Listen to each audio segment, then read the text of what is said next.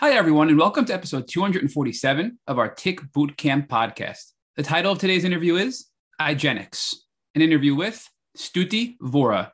My name is Matt Sabatello. My name is Richard Johannesson. So, most of us have heard about IGeneX testing before, but we don't realize how powerful and how advanced their testing can be in helping us overcome obstacles when healing Lyme disease and co infections. Stuti talks to us about all kinds of testing methodologies that have helped patients overcome emotional and physical barriers while healing from Lyme disease.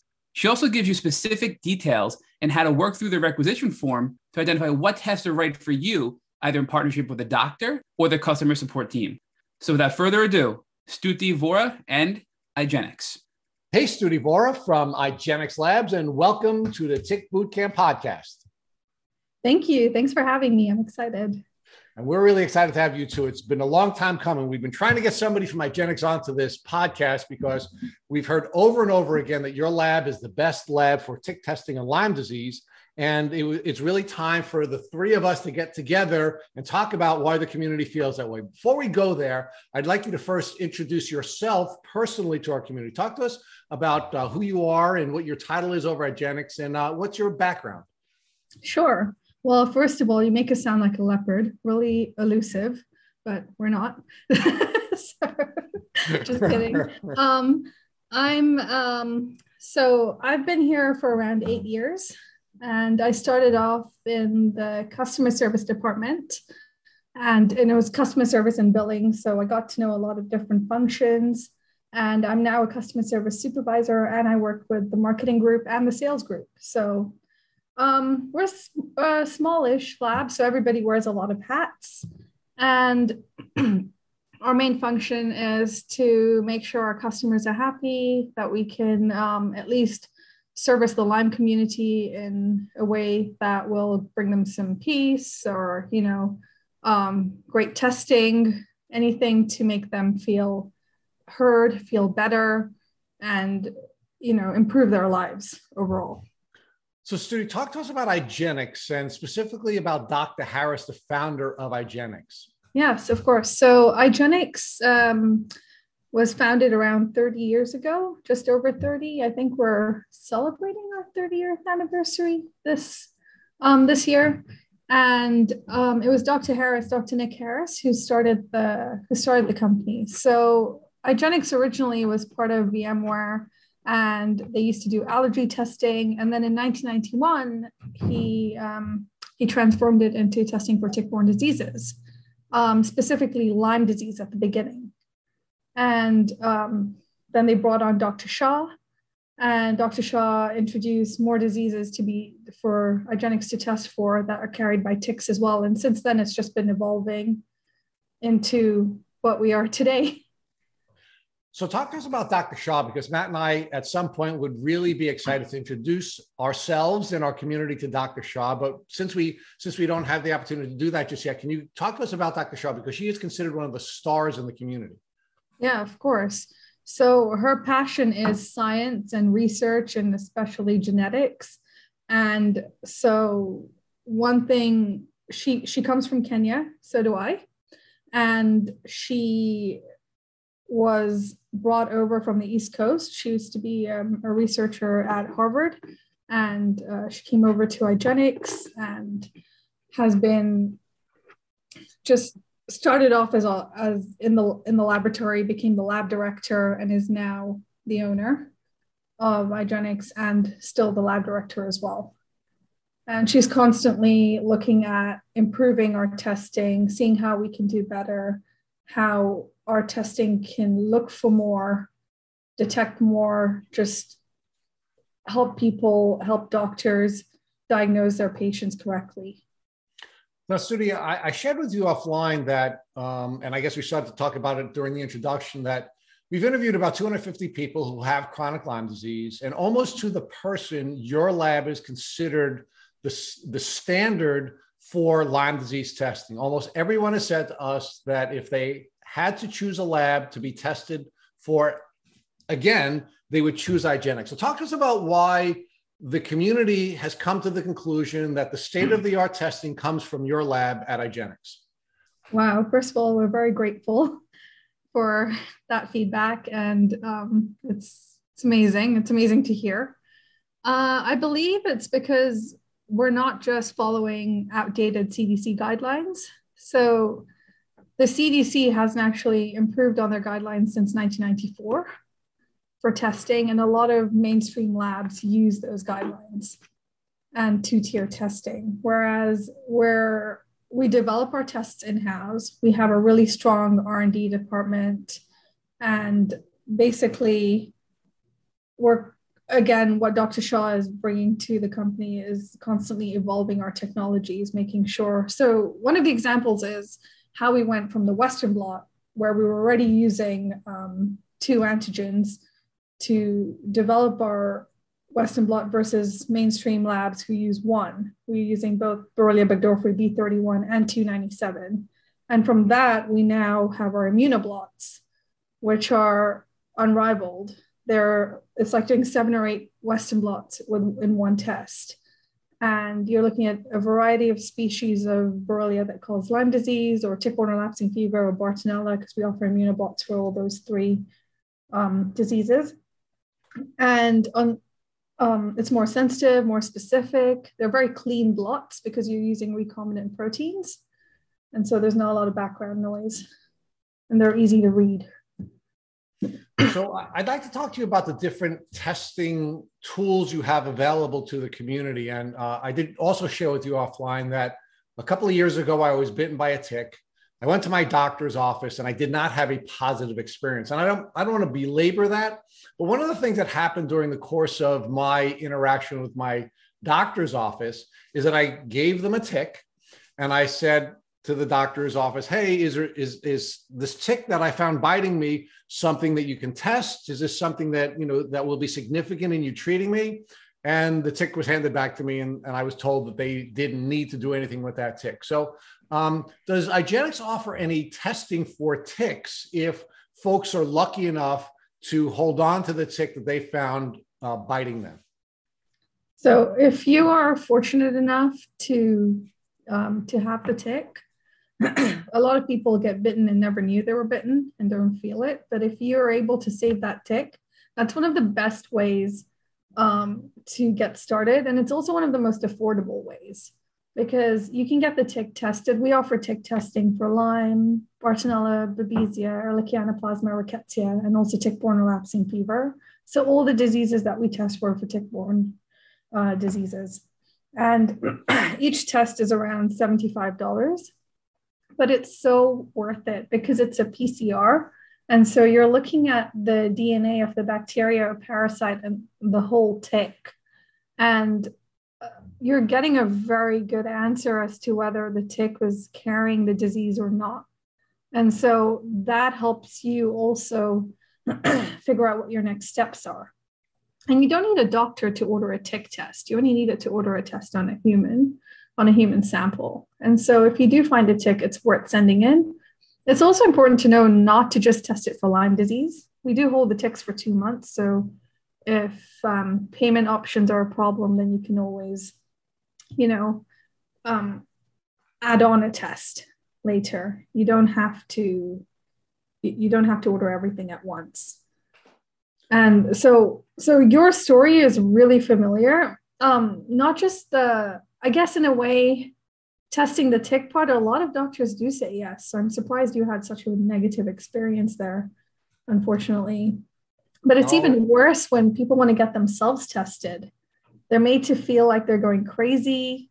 And that just, you know, there's already a lot of mental health problems and mental illness associated with tick-borne diseases. And then this just adds an emotional aspect to it and makes you feel worse instead of getting the support that's needed. So let me tell you how my experience went downhill from there. Um, yeah. The uh, the te- the tick that had bitten me, which I did not know at the time. I didn't know anything about ticks or tick species, but the tick that had bitten me was a Lone Star tick, and mm. I now know that Lone Star ticks do not harbor Lyme disease. But one of the things that I was offered was a Lyme disease test. So I was told after, you know, after uh, I went back six weeks later that uh, that I could then take a Lyme disease test, and they and they gave me a Lyme disease test. And then uh, and then I was called a couple of weeks later and told I didn't have Lyme. Now, of course, now I'm looking back at it like, holy cow, this is just crazy and ridiculous and incompetent. But at the time, I thought I was being treated, you know, appropriately, at least from a testing standpoint. So if I wanted to help my doctors in the future with how to appropriately test me after I went and sent my tick to IGeneX to have the tick tested, what are the three options of testing that are available um, to folks in the community from IGeneX? I understand that you have a blood test, a urine test, and then a miscellaneous test. So those are um, so those are the type of the type of sample that you can test. It's not exactly we can have PCR tests available for all three, for example. Um, so really, most of our tests require blood. Uh, it just depends on the doctor and where they think the the bacteria or parasite might be and what they what sample type they want to test. A lot of doctors like to do an antibiotic challenge and follow up with a urine test, but initially start with a blood test. So um, most people will do blood testing initially. And we have several different types of tests for just in you know several different types of tests. So the tests include both indirect and direct tests. Direct tests are looking at the bacteria or parasite in, in the blood itself, whereas indirect tests are looking at your antibodies.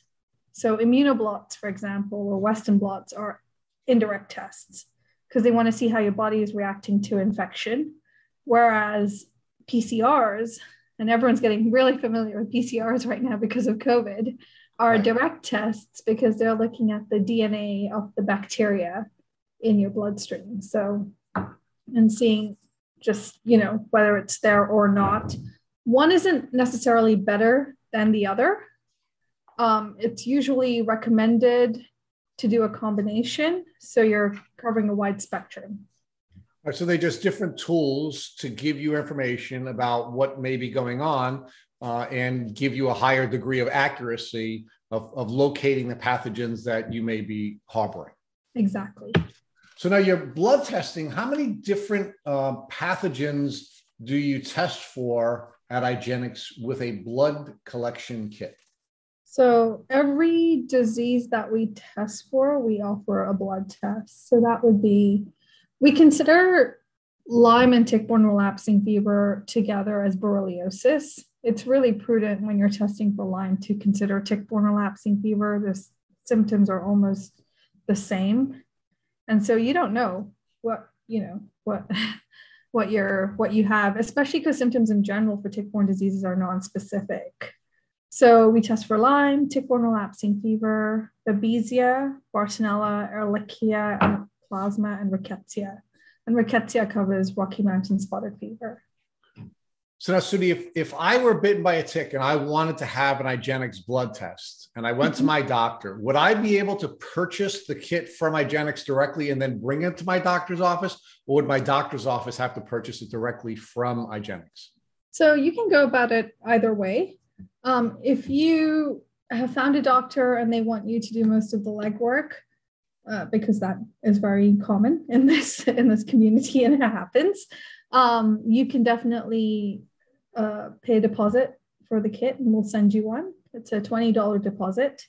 Once you receive it and your doctor signed off on the paperwork, helped you choose test, and you've had your sample drawn and sent back to us, we'll credit you that $20 against the price of the testing. The other thing is the doctor can also order the kit and have you come in. There's no fee for the doctor. The only reason we have a deposit is to avoid wastage of kits. That's, yeah. So now let's talk about the, the urine collection kit. Uh, we, we were told, for example, by Dr. Casey Kelly that she likes urine tests, especially for children who are sometimes adverse to uh, giving blood. Talk to us about the urine uh, kit and when the urine kit appears to be used most often at IGeneX. So, our blood testing is definitely around 90% of our testing, but so there are some doctors who like to do um, like to have urine testing done on their patients. And specifically it's because they can do antibiotic challenges. We don't have any recommendations on those since we're the lab. We do leave it up to the doctor and what they want to administer. And so they they believe that they can draw out the bacteria into the urine. And so by doing the antibiotic challenges, they want to see what will happen when they test the urine. It's also it also is a very good um, testing method for children, especially babies, because you can squeeze the urine out of the diaper. So what what what pathogens do you test for in a urine test, and are there a fewer number of pathogens or a greater number of pathogens uh, when you're testing with the urine kit uh, by contrast with testing in the blood collection kit? Um, so we definitely do like fewer, t- uh, less testing for uh, urine. Um, I would say Lyme disease is the most popular urine test. So we have our uh, urine pa- urine panel. We do tick-borne relapsing fever testing as well for urine. And um, recently, we've started offering um, the co-infections as well and that's in a panel. So we we have a panel. Um, it's the tick-borne disease panel number seven, and that's basically a full PCR urine panel. Okay. And so it's not, over I, all the diseases. So I understand that you're testing both for Bartonella, Babesia, Rickettsia, Anaplasma, and Ehrlichia with your urine test. Correct. So let's talk about the last uh, collection uh, tool you have, and that is the miscellaneous collection kit. And when when are folks uh, using the miscellaneous collection kit? So the miscellaneous kit is really when you want to test a sample that's not blood or urine, uh, basically tissue, cerebral spinal fluid, uh, placenta, breast milk. So it's um, cord uh, well cord blood. You can use the blood kit but there is a belief out there that um, the disease can transmit in vitro. And so patients do like to test the cord blood or the placenta just to see if it's passed on to the baby. I, I, think there's a lot of evidence to suggest not just not just a belief, but a lot of evidence yes. to suggest that is the case. And we, we did a, a comprehensive interview with uh, Dr. MacDonald, who I think has certainly convinced most people in the community that, that, that the evidence is undeniable that it that Lyme is a congenital disease. But that's a, probably a conversation for another day. To, uh, personally, personally, I am a strong believer that yes, it is. But obviously, it's more controversial as everything with Lyme is, unfortunately. Yeah, unfortunately, unfortunately, that is the case. So now, the last uh, area I'd like to explore with you before Matt gets to finally, very anxiously uh, ask you some questions is I wanted to talk to you about the uh, the test re- uh, requisition form. Um, I downloaded that from your website, and what I was looking for was what test I would want to discuss with my doctor after getting bitten by the tick a couple of years ago, um, and um, quite frankly, I found the, the the form to be overwhelming, and I realized that I realized that the form is a form for a doctor, not for a patient, and, and that you have a, a number of comprehensive tests. Uh, but how would I, uh, you know, one of the things that we've learned in the um, in the community is that we have to help our doctors. Our doctors, unfortunately, are not adequately trained, and and and they aren't necessarily going to be capable of providing us with the level of care that we need unless we help them, right? And and we've done some stuff at Tick Boot Camp. We've created a Tick Bite Blueprint, and we've put a number of different resources in the Tick Bite Blueprint that we encourage people to bring with them to their doctor. One of the things that we're also going to encourage them to do in the future is to bring their IGeneX um, requisition form with them so that they can now also help their doctors to define what type of testing they should be doing. So, Stuti, how would we, you know, in on on a very, you know, in a very broad way, uh, look at the at the testing that's available and help our doctors with defining what kind of test we would want as a threshold level after being bitten by a tick. And Matt will talk to you about about people who are um, who are suffering from chronic Lyme disease. But I'm I'm the guy mm-hmm. who's walking in after a tick bite.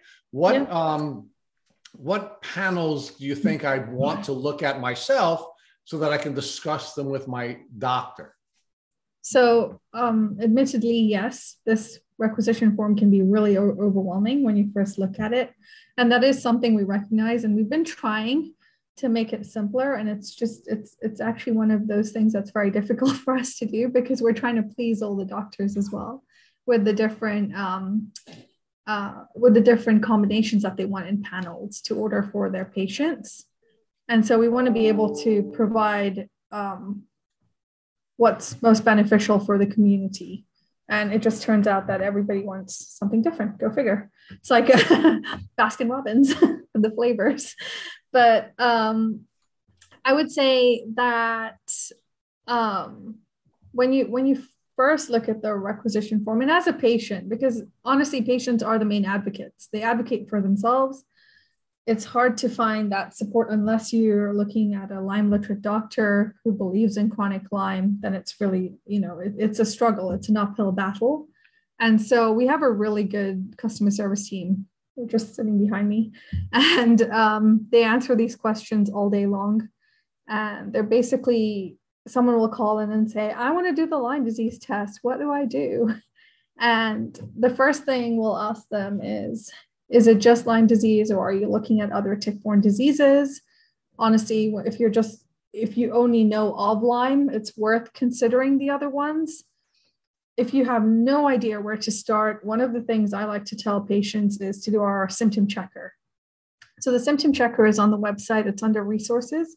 It's pretty intuitive. It was uh, developed by an LLMD in collaboration with our team over here. And it's uh, it'll it'll send you an email after once you've done it, telling you which diseases to focus on. Just remember, if you see Lyme or tick-borne relapsing fever, consider the other one as well. And you can call back and let us know, hey, these diseases came up, and we'll tell you which tests are available um, that cover those diseases or which panels are available. So, panels are just, I really like our tick-borne disease panels because they combine everything and it's just different. Um, uh, different intensity or complexity of testing depending on which tick-borne disease panel you choose. And then we've introduced some for New York residents as well because the New York State Health Department is quite strict. And so it's hard to get approval for all the testing, and not everyone can go out of state. So we've introduced tests that are approved by the New York State Department of Health uh, that combine all the diseases as well. This way, everyone is able to get um, good testing. yeah. Do a couple of follow up questions. On a, you just gave us a ton of great information there, but I want to dissect it a little bit more. So we notice on your website that you have a, a, almost 100 different tests available between individual tests and combination tests. But you also break it down based on region, what tests are available in certain states of America. And where we live in New York, it told us that we have 56 tests available and 42 are not. So, what are those rules and regulations being enforced by the states that are not allowing certain tests that you offer to be available to us as patients in New York State or other states, for example? Okay, so it's only New York. Everything is available everywhere except New York.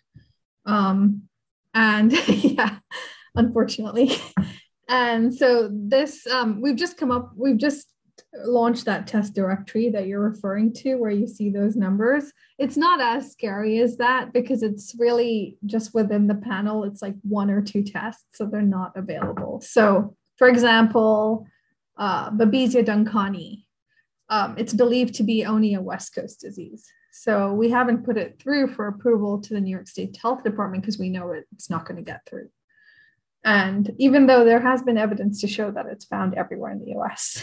Like so, we don't travel, right? I mean, New Yorkers don't yes. leave the state ever either. So, I mean, come on, you know. We, recently, we had a patient call who said her doctor said the ticks die off when they get to a certain state. Wow. I was like, that's really interesting. Wow. if only, right? yeah. Or, or, they need a visa or a passport to travel. I don't know. It's crazy. So that makes sense, though. So really, it's not as overwhelming or scary as it seems because a lot of those tests that aren't available are just combinations of the same tests over and over again. So there still is a wide variety of tests available for New Yorkers that are seeing those numbers on your website, as you're telling us, Stuti, right? Exactly. So you may not be able to the Bartonella immunoblot, but I think that is something we eventually want to try and get um, approval for. But even though that's not available right now, there's still Bartonella henselae and the Bartonella PCR that patients from New York State can can do. So let's talk about that a little bit because I know there are so many commonly known tick-borne illnesses like babesia, like anaplasma, like Ehrlichia, Rocky Mountain spotted fever, et cetera. But there are some other less known co-infections or or infections in general that we can get from ticks. So, mm-hmm. what things do you test for as well that are less talked about or less commonly known that are also as debilitating as Lyme disease and some other well known co infections? So, actually, Bartonella is one of those. And there's a lot of evidence for neurological symptoms. And um, we get a lot of calls in saying, Hey, I think I've got Bartonella. What is that? And uh, there's a debate like people don't know if Bartonella is caused by ticks or if it's caused just by flies or, you know, uh, something your cat's carrying or so Bartonella is one of those. Rickettsia is pretty commonly, you know, people call and they don't know anything about rickettsia. And then as soon as you say Rocky Mountain spotted fever, it's like, oh. So um, what else that we test for? I'd say Ehrlichia is pretty uncommon as well, and anaplasma. And those are all pet related as well. So it's worth like if you have pets, always be careful to check them as well, as well as yourself if you've gone out anywhere, honestly, not just the woods. When you say pet related Stuti though, like I know that people, you know, there's it's out there that if you get scratched by your cat, you can get Bartonella, which is cat scratch fever, right? There are things like mm-hmm. that. So when you say pet related, do you mean that pets will bring in ticks that will then infect the human, or do you mean that pets are able to actually give diseases to to humans in the home? Like, what do you mean by that? I don't know if pets are able to give diseases to the humans. Maybe they are, but um, they can be carrying the ticks. They can also get infected themselves. So I know dogs can get infected by Ehrlichia, and they need to get tested. There's labs that do testing exclusively for animals. It's yeah. So more more on that on on that aspect. And I think you know one of the things you point out on your website is 25% of people are infected with more than just Lyme disease, and there are other co-infections as well. And I think we're starting to see that that number becomes higher as we get more sensitive and accurate testing, like IGeneX. The more people test with better testing, we're realizing that oh my goodness that number could be as high as 50% or maybe even higher. We have we have one friend that we've made through our podcast who knew she had lyme disease and for years she kept testing negative for a lot of other things. She finally did a test through IGeneX through through dr casey kelly out of chicago. And now she knows she has lyme. She has the european strain and she has the american strain. She has babesia. She has bartonella. She has relapsing fever. So I think a lot of people think they just have Lyme, but there's a lot of other things brewing that they just don't know about because testing is just as inaccurate for those co-infections as it is for Lyme disease through standard labs. So, um, what, do what are your thoughts on that? Do you think that number could possibly be higher than 25% even? Yeah, I think so. I think also there's not a lot known about the spread of disease. And so by limiting your geographic region and saying, no, it doesn't exist here, you're also limiting what um, could you could possibly be infected with. And I think for doctors, it's important. You know, they it's good for especially the, the ones who are pro chronic Lyme and know how to treat people with tick-borne diseases. It's important to know what you're carrying because it matters what disease you test for, you you treat for first, and how it affects you subsequently. You know, I've heard that if you've got Babesia and Lyme, it's important to test to treat Babesia first. Only then you can successfully treat the Lyme disease. So, so yeah, yeah, we hear this all the time, Stuti, where people get a diagnosis with one tick-borne illness, they treat and they spend a ton of money. They see the world's leading Lyme doctor, and they don't get better. Then they do better testing, or or clinically they get diagnosed with a co-infection. They treat that as well, and all of a sudden it, it unlocks that door to healing, right? So I mm-hmm. think it's an important factor when people are considering the financial impact of of a test like IGeneX. Well, you could be going down the wrong road and spending a ton of money. I mean, we know people that have spent sixty to eighty thousand dollars in three to six months with a Lyme specialist, right? So money is a concern, but also you don't want to go down a road and be doing the wrong thing and spending, you know, much, much more than a test to figure out what's going on in your body. But on that note, you know, of finances as well. So Richard asked you about doctors and and you know doctors trying to figure out this requisition form and identifying what tests to take and how it can be overwhelming. So many of us have Lyme literate doctors, but unfortunately they're out of pocket, so they're not covered by insurance. And again, finances are limited for many of us. So many of us find doctors who are covered by insurance who are sort of either primary care doctors. In my case, I have a neurologist who are traditional Western doctors, but are open minded to tick borne illness and chronic persistent infections. For those doctors who are interested and willing to learn that we've been able to find, like myself, are you able to speak to them? Does your customer support team speak with doctors to help guide them and educate them to help all of their patients in general? So, if somebody's listening and saying, I have a really good doctor covered by insurance, they just don't know enough about tick-borne illness, can they call your customer support and get help? Yes, they definitely can. And we actually, our lab manager is is technically trained and is very, very knowledgeable. And if it's something that's beyond our customer service department, then she helps us. So she will will will will transfer it to her and she will then speak to the doctors, especially new doctors who don't know where to start or how to go about this and want to be there for their patients and be able to learn more. So, Stuti, I want to geek out a little bit with you. So, there's a for those that that aren't aren't pretty much everybody watching right now can't see us, obviously, but there's a giant sign behind you, an IGeneX banner, and it yeah. says immunoblots are a cut above, right? And I've been thinking about that the whole time since we started. So, what is an immunoblot, right? I mean, look, we hear about all these things. We hear about PCR, we hear about ELISA, we hear about you know IFA testing, we hear about all these different types of testing methodologies. And now we introduce an immunoblot. It's hard to keep up and understand what all these things mean, but clearly the immunoblot is probably one of the most cutting edge tests that we have available to the, to the public. So talk to us a little bit more about what is an immunoblot, how is it different than a traditional Western blot, and why you're having so much success with it at, at IGeneX. So immuno, this, our immunoblot is exclusively an IGeneX test and it's um, basically as a replacement to the Western blots that we have out there. And it's what I was telling Richard earlier, it's like doing seven or eight Western blots in one test. You're covering a wide range of species. You're not just looking at American species. Um, you're looking at um, species from Asia, Europe, around the world. Because honestly, tick-borne diseases are everywhere. Just because you're in Australia doesn't mean you don't have tick-borne diseases, as much as they'd like to say so. and um, same thing, Canada. And it's just a way to more accurately detect antibodies against these diseases. So it is an antibody test, it's an indirect test, and it's using recombinant proteins, which makes it highly specific and sensitive. Okay, so when you say direct versus indirect, a direct test would be like a PCR test looking for the actual genetic makeup of the bacteria or virus itself, and then an indirect test is an, is an antibody test looking for an immune response to the pathogen, correct? Correct. So the Western blot is an indirect test, and the immunoblot is a superior improvement based on basically a test I think that was created what 1994 that we're still using today, mainstream. And now you have the immunoblot that is now superior and being used in your lab, correct? Correct. Okay, so and then you mentioned it uses this recombinant protein to detect Lyme IgG and IgMs. What does that mean to use recombinant proteins? I don't really know what that means to be honest. So I'm not very well versed on that either because it's more technical, but I know it just makes the blots cleaner and it's um you're you're more specifically targeting um, proteins that are um, significant to Lyme disease or to tick-borne relapsing fever or to Bartonella. So as a follow-up, I do know that your, I mean, we studied you a lot, of course, in preparation for this interview, that your immunoblot is 93% sensitive compared to the traditional two-tier testing, the ELISA and the Western blot, which is only 57.6% sensitive. So obviously there's a, there's a major improvement there because of this specific testing.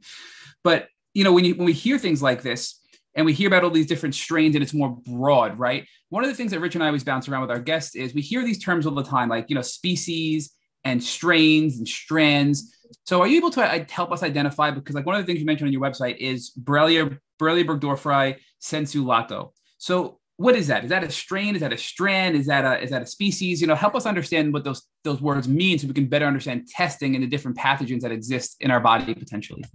So I'll help you best understand it as I know it. Um, I could also be a little bit off on this, but the way it's been explained to me is that Borrelia burgdorferi sensu lato, it's a group of species of Borrelia that causes Lyme disease.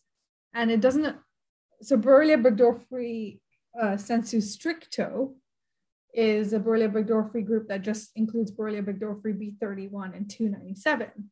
And sensu lato includes sensu stricto plus other species. So like Borrelia afzelii, Borrelia californiensis, um, Borrelia spielmanii. So all these mayonii, all these other species that cause Lyme disease as well. So, in a nutshell, this Borrelia burgdorferi sensu lato testing, which is the immunoblot test, is a high level grouping of many, I'll call it micro targeted species of, and I'm probably not using the right word with species, but micro, you know, specific types of Lyme disease. So you're going to catch more because it's a higher level classification that looks at a wide variety of different types of Lyme disease, what you're saying, I believe, right? So it's not different types of Lyme disease. Lyme disease is Lyme disease. That's just the name of the disease. But um, it's the for some reason the naming is not the best.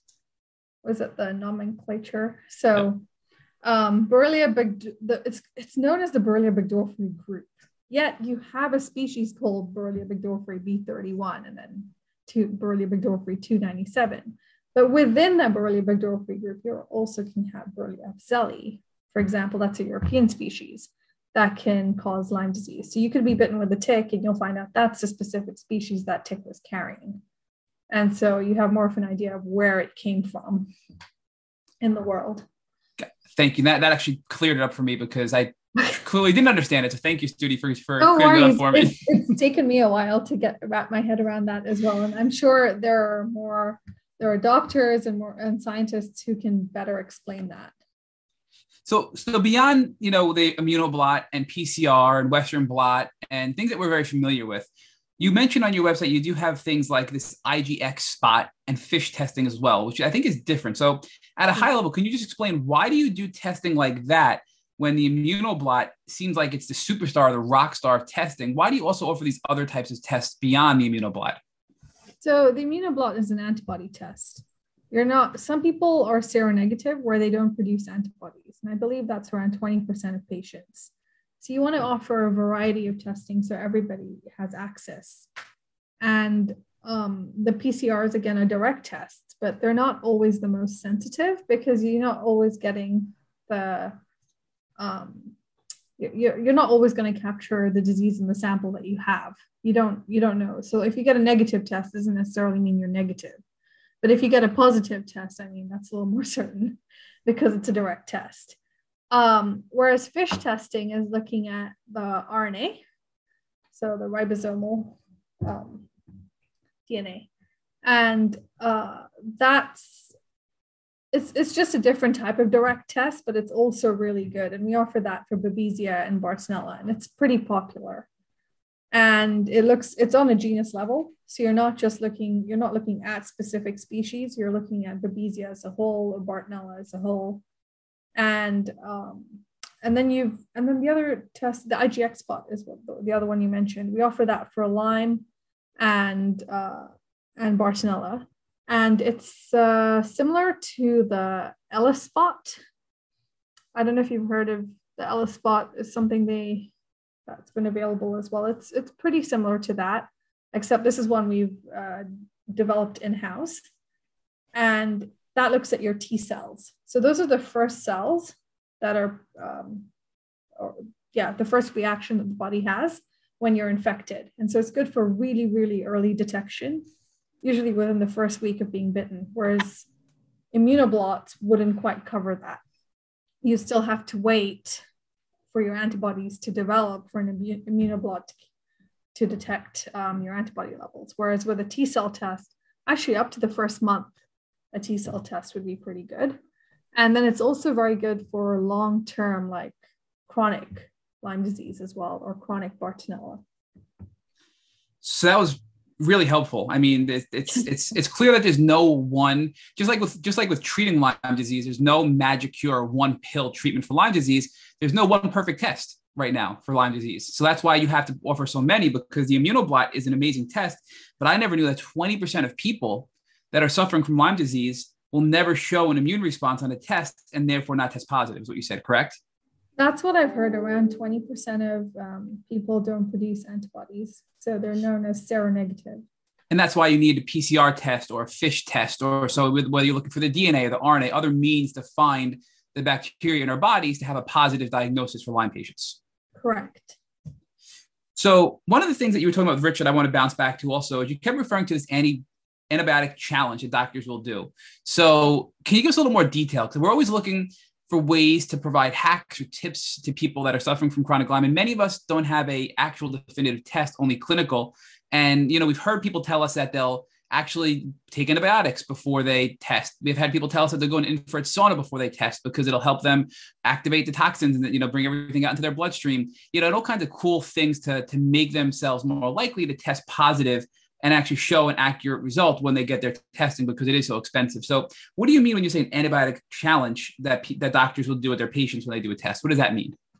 So, an antibiotic challenge is it's not something that we recommend or tell people to do since again we are a lab so we can't you know say hey you should go do an antibiotic challenge we don't know what doctors specifically want the patients to do um, however some doctors do believe that if you um, what's oh, what's the word?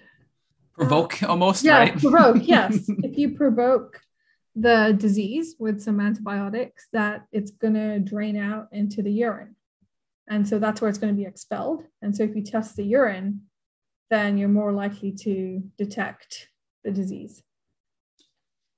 So I think I spent a lot of time geeking out on your website, and I, I, know we talk about that. On one hand, it's overwhelming, but doctors like to get combinations. So you, you, you kind of want to strike that balance of what doctors want, but also making it not overly complicated.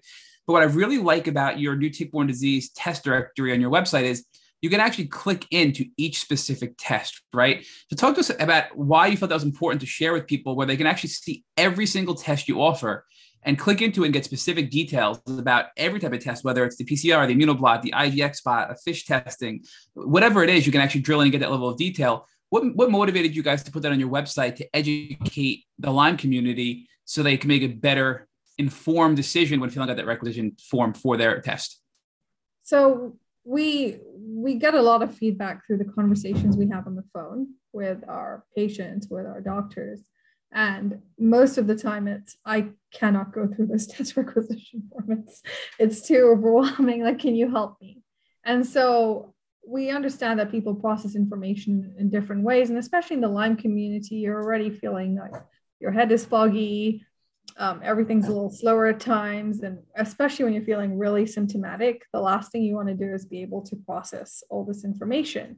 And so the test directory just gives you a different way to go through it and go through it a little slower maybe and offer you yeah different options on how to figure out what you need or what questions you want to ask and how to show it to your doctor maybe or how or a way for new doctors or even experienced doctors to go through our information just another variety a different way and it's actually been really useful for us as well in house so. yeah i think i think something we've learned after interviewing almost 250 people is that when you arm yourself with information and knowledge, you're more likely to heal because you better understand it. So you're arming patients to learn in an easy manner so they can make themselves more likely to heal and overcome this disease. So that's why for me it was so cool to see that you put this out there. And I don't remember seeing that when I looked at your website like last year, for example. So thank you for spending the time to put that together for us patients to be able to learn from your website. Thank you. Yeah, we appreciate that. So, you know, another cool part of your website that I really liked is your IGeneX Advantage. And you touch on this with Rich a little bit, your IGeneX advantages. But what I really liked about what you talk about there is that you look for more, you look for more and detect more no matter when you were exposed. And for me, that keyword when really stuck with me when I read that statement, right?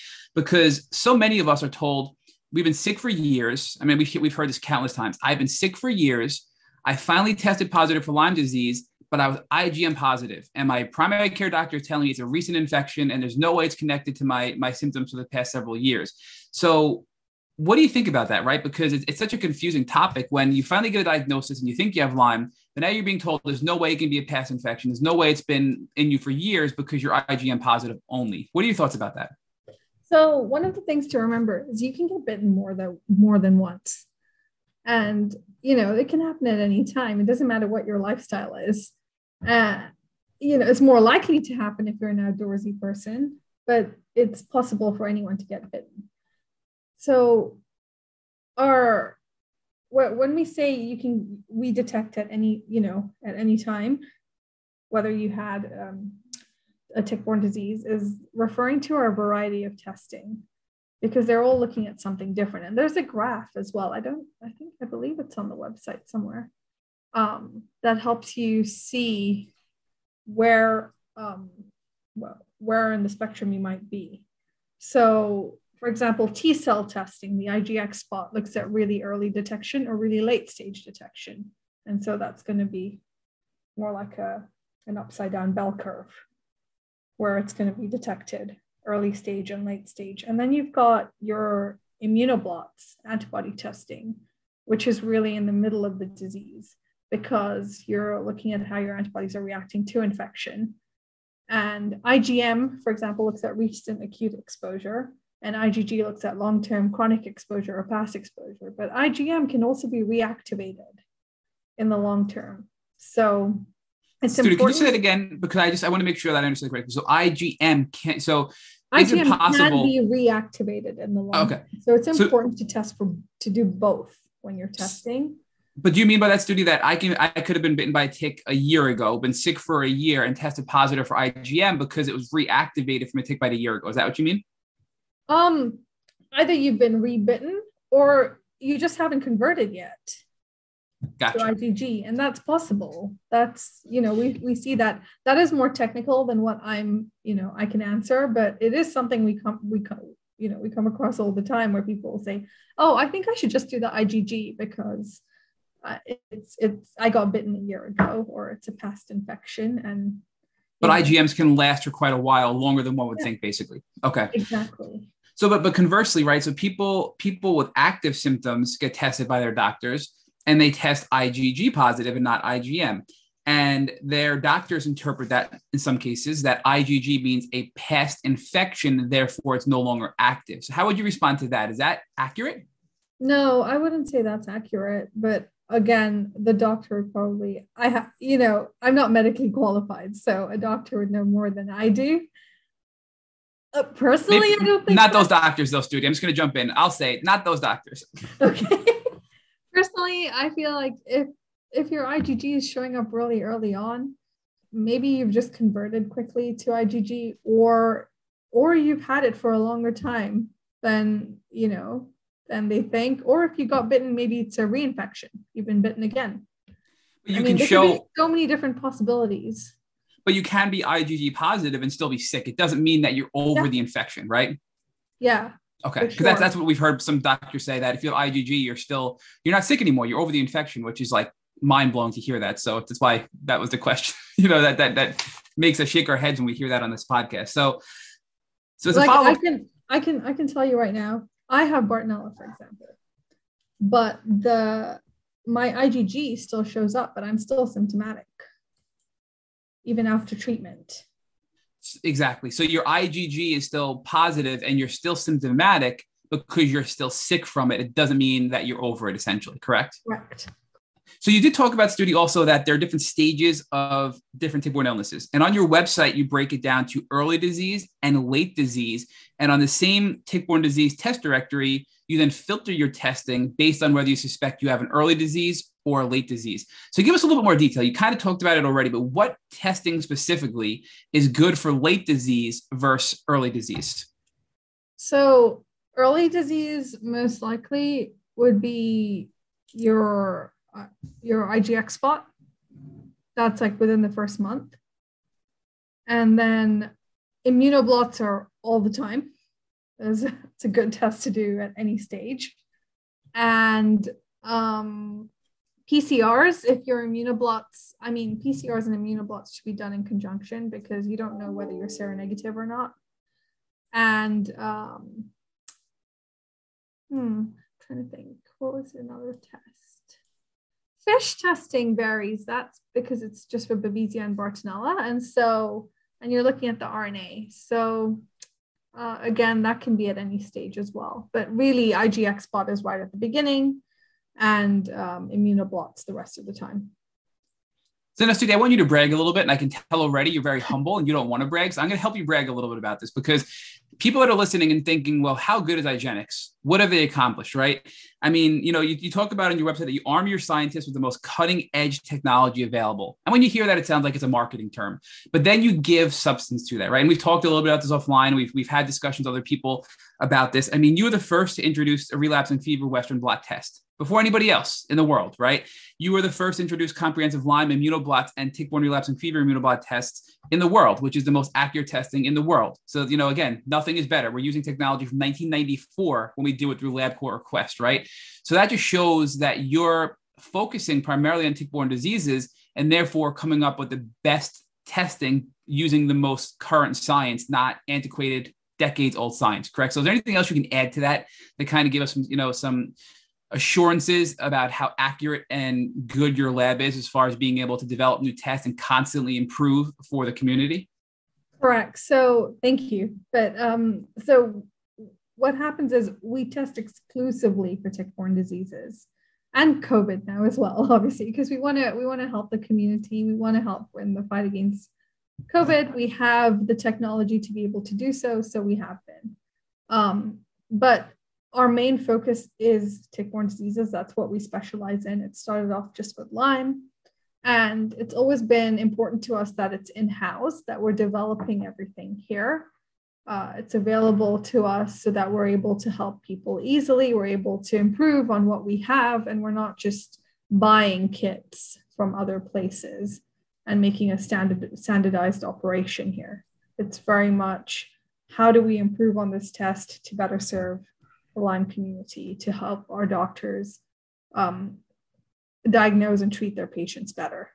And so uh, we have a research and development team, and their main focus is this. This is what they do all day long: is working on how do we make our PCR better? How do what, what's a new test we can introduce that would um, that would just be again better for testing. So, for lack of a better uh, word, make, um, but clearly, I mean, look, you're you're reacting and moving with society. So you're keeping up with tick-borne illness, and then COVID hits, and you react immediately. And now you're helping with the pandemic. I mean, you've been helping with the pandemic for quite some time, obviously.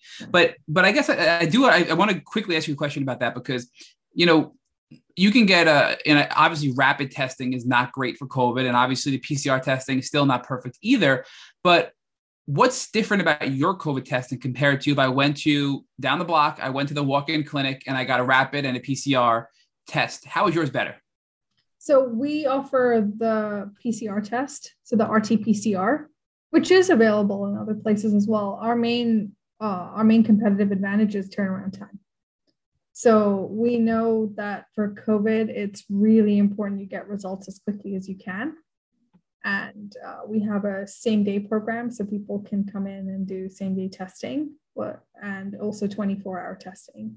But we also service a lot of assisted living facilities, schools, sports teams, and just people to be able to get on with their daily lives.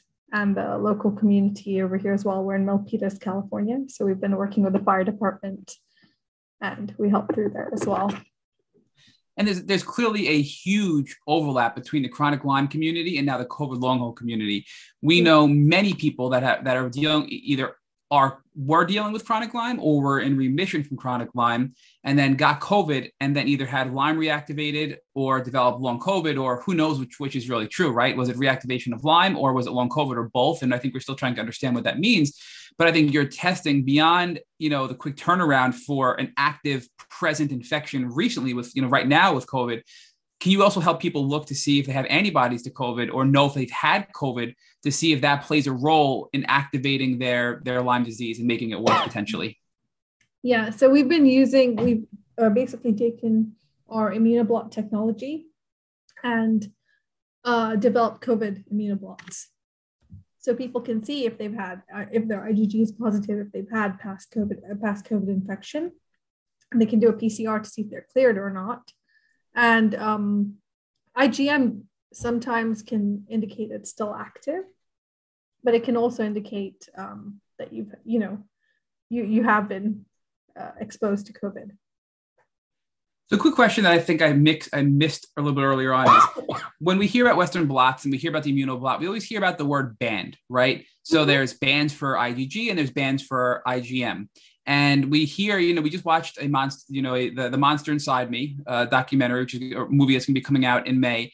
And they talk about how in the 90s, the CDC actually removed bands from the Western blot so less people would turn up positive because they couldn't deal with the crisis of chronic Lyme disease at the time. And it was really interesting to listen to and hear. But if you just first quickly, can you give us an what is a band? On your website, you refer to it as a band dash KDA which is also known as a protein. So what does that mean? When you're looking for these IgG, which is a past you know infection generally, or an IgM, which is an active infection generally, what what what is a band and why do you look for them to be able to determine if they have an infection or not? So KDA stands for like kilodalton, and basically um, bands uh, bands are like protein bands, so they have different weights. And when you're looking at the bands, some are significant to Lyme disease, some aren't, but they're still included because you could you could have other bands, you could have other infections affecting affecting you. So um, when we're looking at our immunoblots or even the Western blots, you're looking to see if you have two or more of these significant bands because these bands indicate whether you've had exposure to Lyme or not. Whereas the CDC looks at five bands, we look at two significant bands. And we also cover a wider range of bands that are significant to Lyme. So I think I think you answered my follow-up question because I did notice looking at your website that the CDC actually looks for more IgG bands than your immunoblot test, which I'm like, wait a second, I thought your test was better. But your your response to that is, well, we look for less bands for IgG because we're looking for more specific bands that mean these are Lyme disease bands, not the non-specific ones that the CDC is looking for as well. Is that is that what you is that what your answer was? Correct. So the the CDC, for example, is they've got several bands there, but they require more of them to be positive to to say that that you've been exposed. But on the flip side, your IgM testing has far more bands than the CDC. So so why did you decide to go with that approach for for IgM, but with IgG you're looking for more specific, less bands in the CDC? So it's it's specific. So our specific bands for IgM and IgG are pretty similar. It's uh, just the CDC that has less. I'm not sure why they do actually. I, I don't I, I don't know. Because they removed them probably. I think they have a lot of other bands as well, but just which ones are specific for Lyme, what they consider. Yeah. So we, I, I do want to. I know we're we're keeping you here, but I have a couple of questions no that I want to ask you from the community. So we, we did a, a we did a, a, very quick Instagram poll. We got an overwhelming amount of questions for you. So I'm just gonna I'm just gonna pick a couple of them and ask you a few questions from community members and just kind of uh, cite them if you don't mind. And what you know we kind of grouped them as well. One of the most common questions we got. So I'll just kind of read the first one. That that this is from a apocalypse.meow, which is a very awesome Instagram handles. Got to say that. But she said that her her MD refused to treat Lyme disease based on a positive IGeneX test because she had a negative CDC test. So she said, "What tips do you have for discussing this with her doctor to get her doctor to realize that just because she was negative on a CDC regular LabCorp test doesn't you know doesn't mean that the positive IGeneX test is now null and void." So if um, if their doctor is pretty open-minded and willing to learn about our testing or speak to our lab manager or lab director, that would be great. Um, and they could talk them through, you know, what test was done, why it's positive, what um, instead of just dismissing it. We get a lot of patients who call in and say, "Oh, my doctor said you guys are quacks." Like we we we don't believe in, you know, they don't believe in your testing. And it's usually because of the controversy surrounding Lyme disease testing and whether you believe in chronic Lyme or not, whether you're following old CDC guidelines. The Infectious Diseases Society of America, for example, really recommends following the CDC guidelines and is pretty anti chronic Lyme. And so a lot of doctors will follow what um, whatever is set by the Infectious Diseases Society of America. So there was you know a lot of people so our, actually one of our good friends ashley marble who we interviewed about a year and a half ago she asked the same question how do you get regular doctors to recognize IGeneX which you answered. Then um, sorry. Oh, good I, I, do have a follow-up to that. So a specific way to do that instead of just speaking to our lab manager and lab director is also to refer to the articles. And we have a lot of journal uh, papers that have been written on our website. So under resources again there's um, there is material there that they can refer to and they can you know give it to their doctor. So it's under the Knowledge Center. So I love that study because I think there are more open-minded doctors than we like to believe and i happen to have one where with other things i will bring him information that i'm learning and studying and and and absor- you know absorbing. He'll learn with me and we grow together and we improve my health together and he can improve his other patients because of the of how we're learning and growing together with with tick-borne illness which is so still controversial and a lot unknown there right? So if patients educate themselves and go to your resources tab on your website and to your your knowledge center they can learn share those resources and help their doctors that aren't necessarily a believer because of you know learning yeah. what the IDSA says. This can help them have real hard science to back up your testing, to have faith in it, to give them a diagnosis. That's correct. That's amazing for you as well. You're very lucky that you have a doctor that's so open-minded.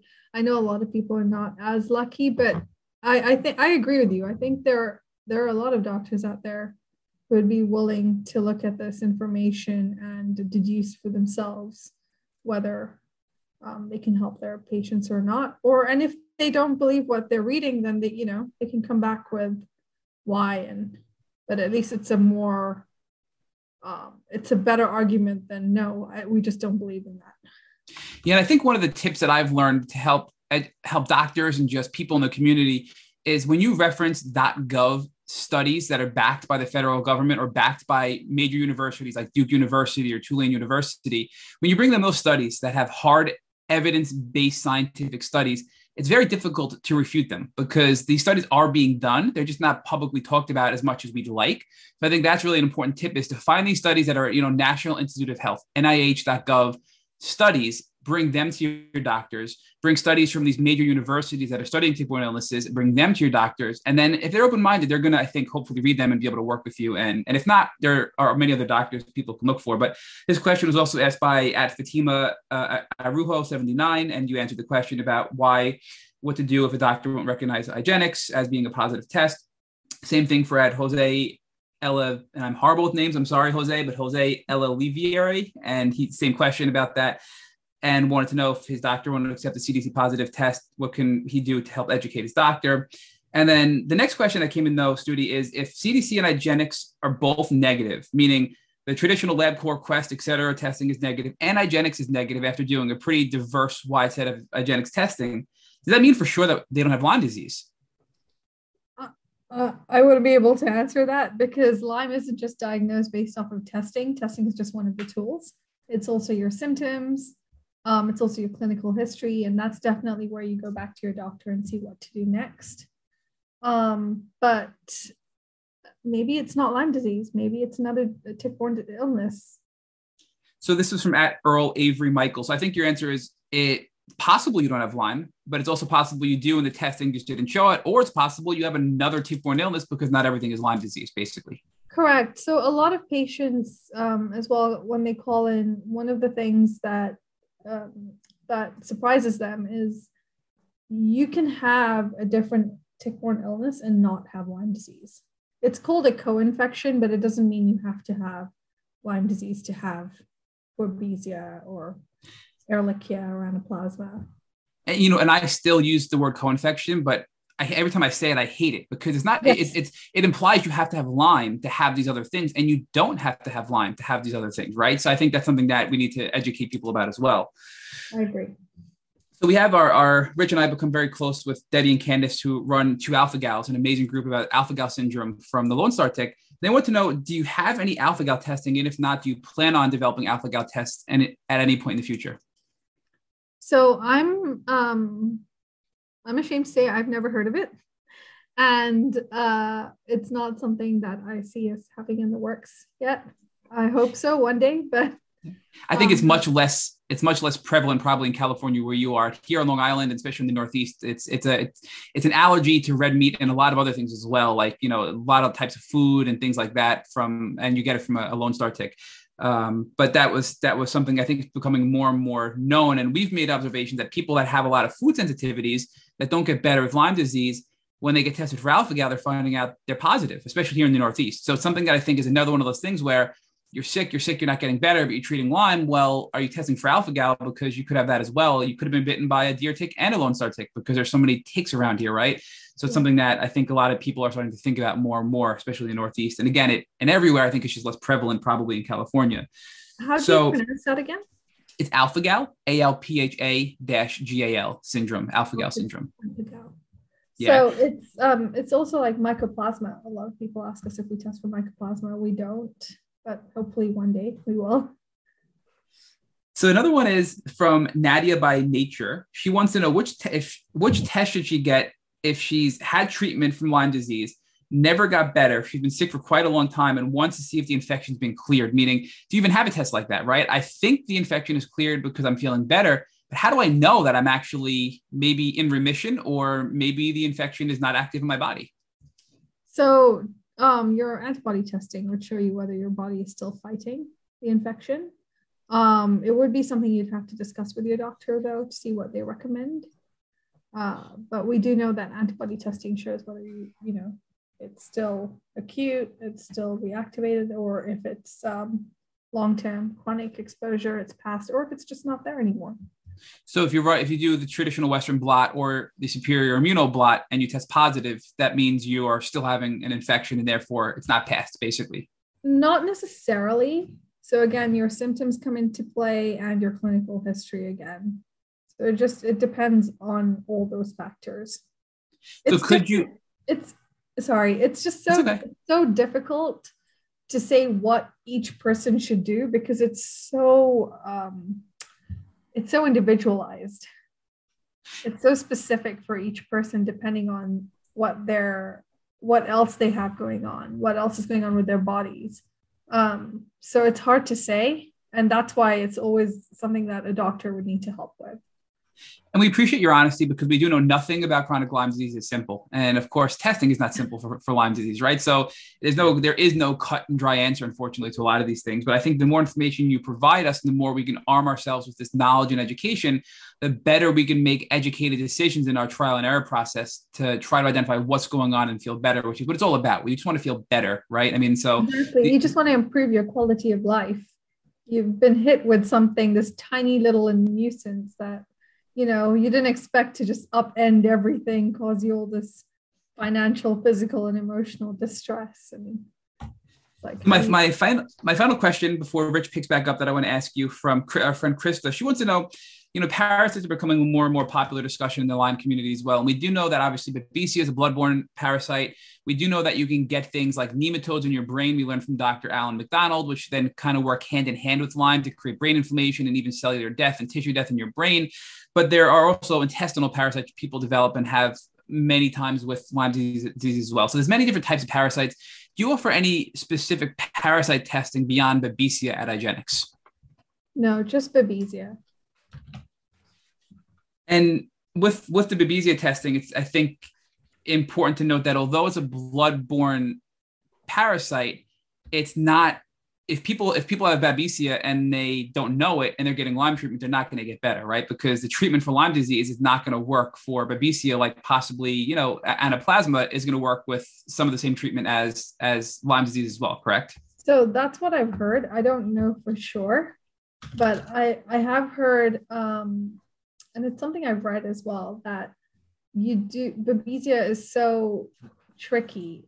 Even Bartonella, they're really tricky to treat, and you have to get you, you have to really go for those first and treat them first before you can tackle Lyme disease. And if you're treating for Lyme disease, I believe that you do end up treating Ehrlichia as well. I don't don't quote me on that. Don't again that that would be the doctor treatment diagnosis. That's all the doctor's job.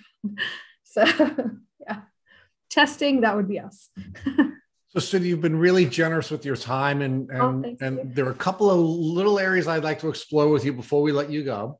Uh, and the first is, what is the future for IGeneX? Meaning, what kinds of, uh, of of testing are you focusing on? What kind of refinements are you focusing on? And what areas do you think uh, you'll be testing in in the future? So um, our goal is always to bring the latest and greatest to um, to everyone out there. And I believe uh, we are trying to develop our immunoblots for other diseases and also um, and also improve upon testing that we do currently have. especially because we want to be able to match our indirect and direct testing to be just as effective as each other and not one to totally outweigh the other. So that way you're you're you're getting the best of the best when you do both types of tests. So the last question I want to ask you is what kind of patterns are you folks observing at IGeneX? Meaning, what are the changes that you're seeing from the from the um, the blood tests and the urine tests and the and the other fluid tests that you're doing with regard to the number of co-infections, the number of people who are suffering from uh, from diseases, and are you seeing regional differences? And maybe you can take each of those three questions separately. So, in terms of um, patterns that we're seeing, it's been it, it's difficult to tell right now because the past two years have been so COVID centric. A lot of people haven't been going to their doctor's offices, so there's been a lot of suffering and silence. Um, uh, so the pattern pattern wise, that's difficult to say right now. Um, it'll be more telling in the next few years.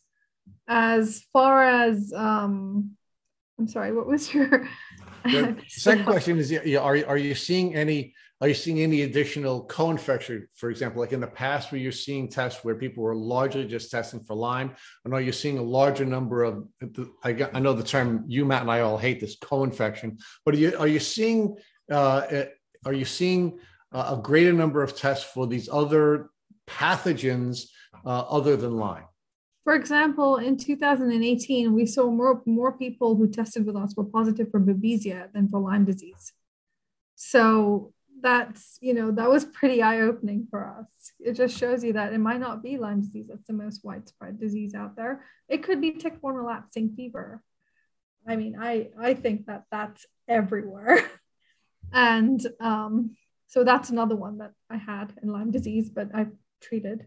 So you know, it's very common to not just have one disease, to have um, uh, more than one.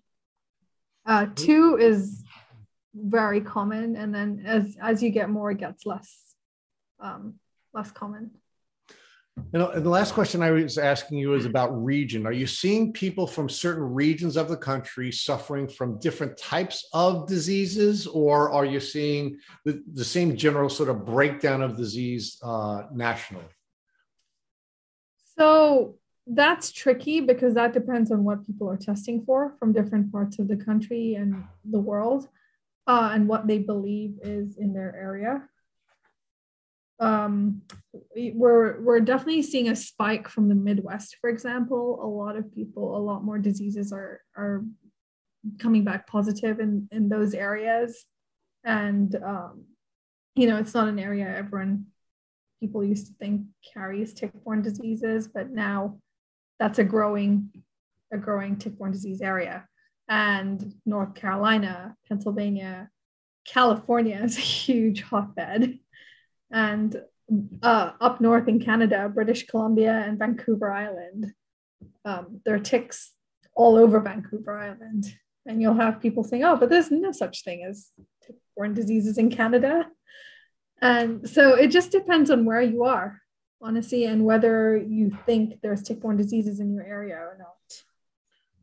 So do you think it's the the changes that you're seeing are really more a function of awareness generally from the patient community and awareness from the medical community or do you believe that the trends are are developing more ticks and therefore more contact with ticks in other parts of this country and I guess Canada?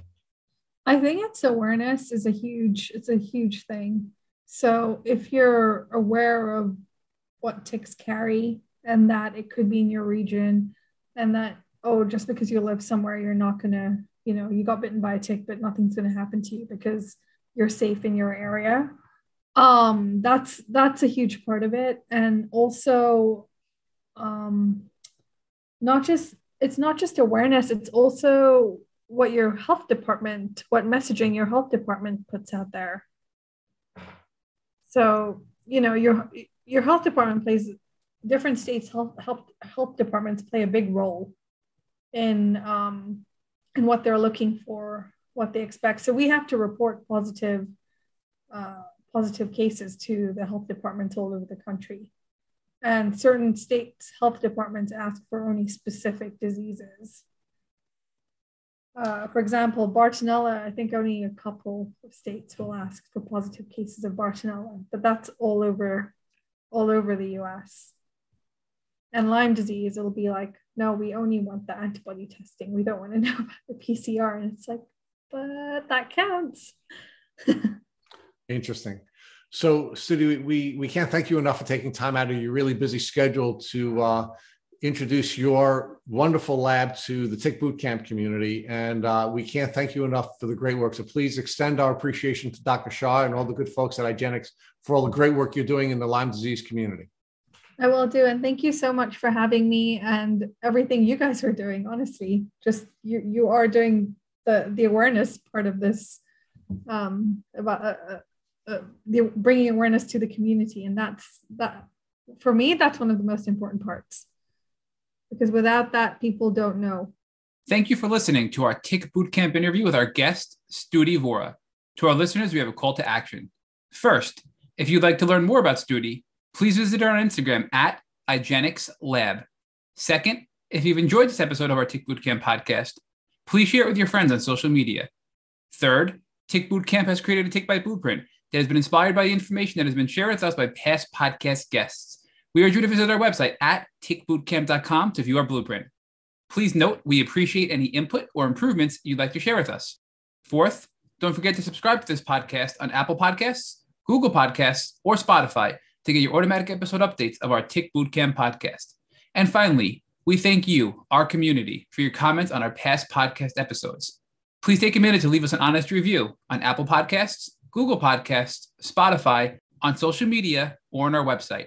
We make it a point to read every single one of the reviews you share with us.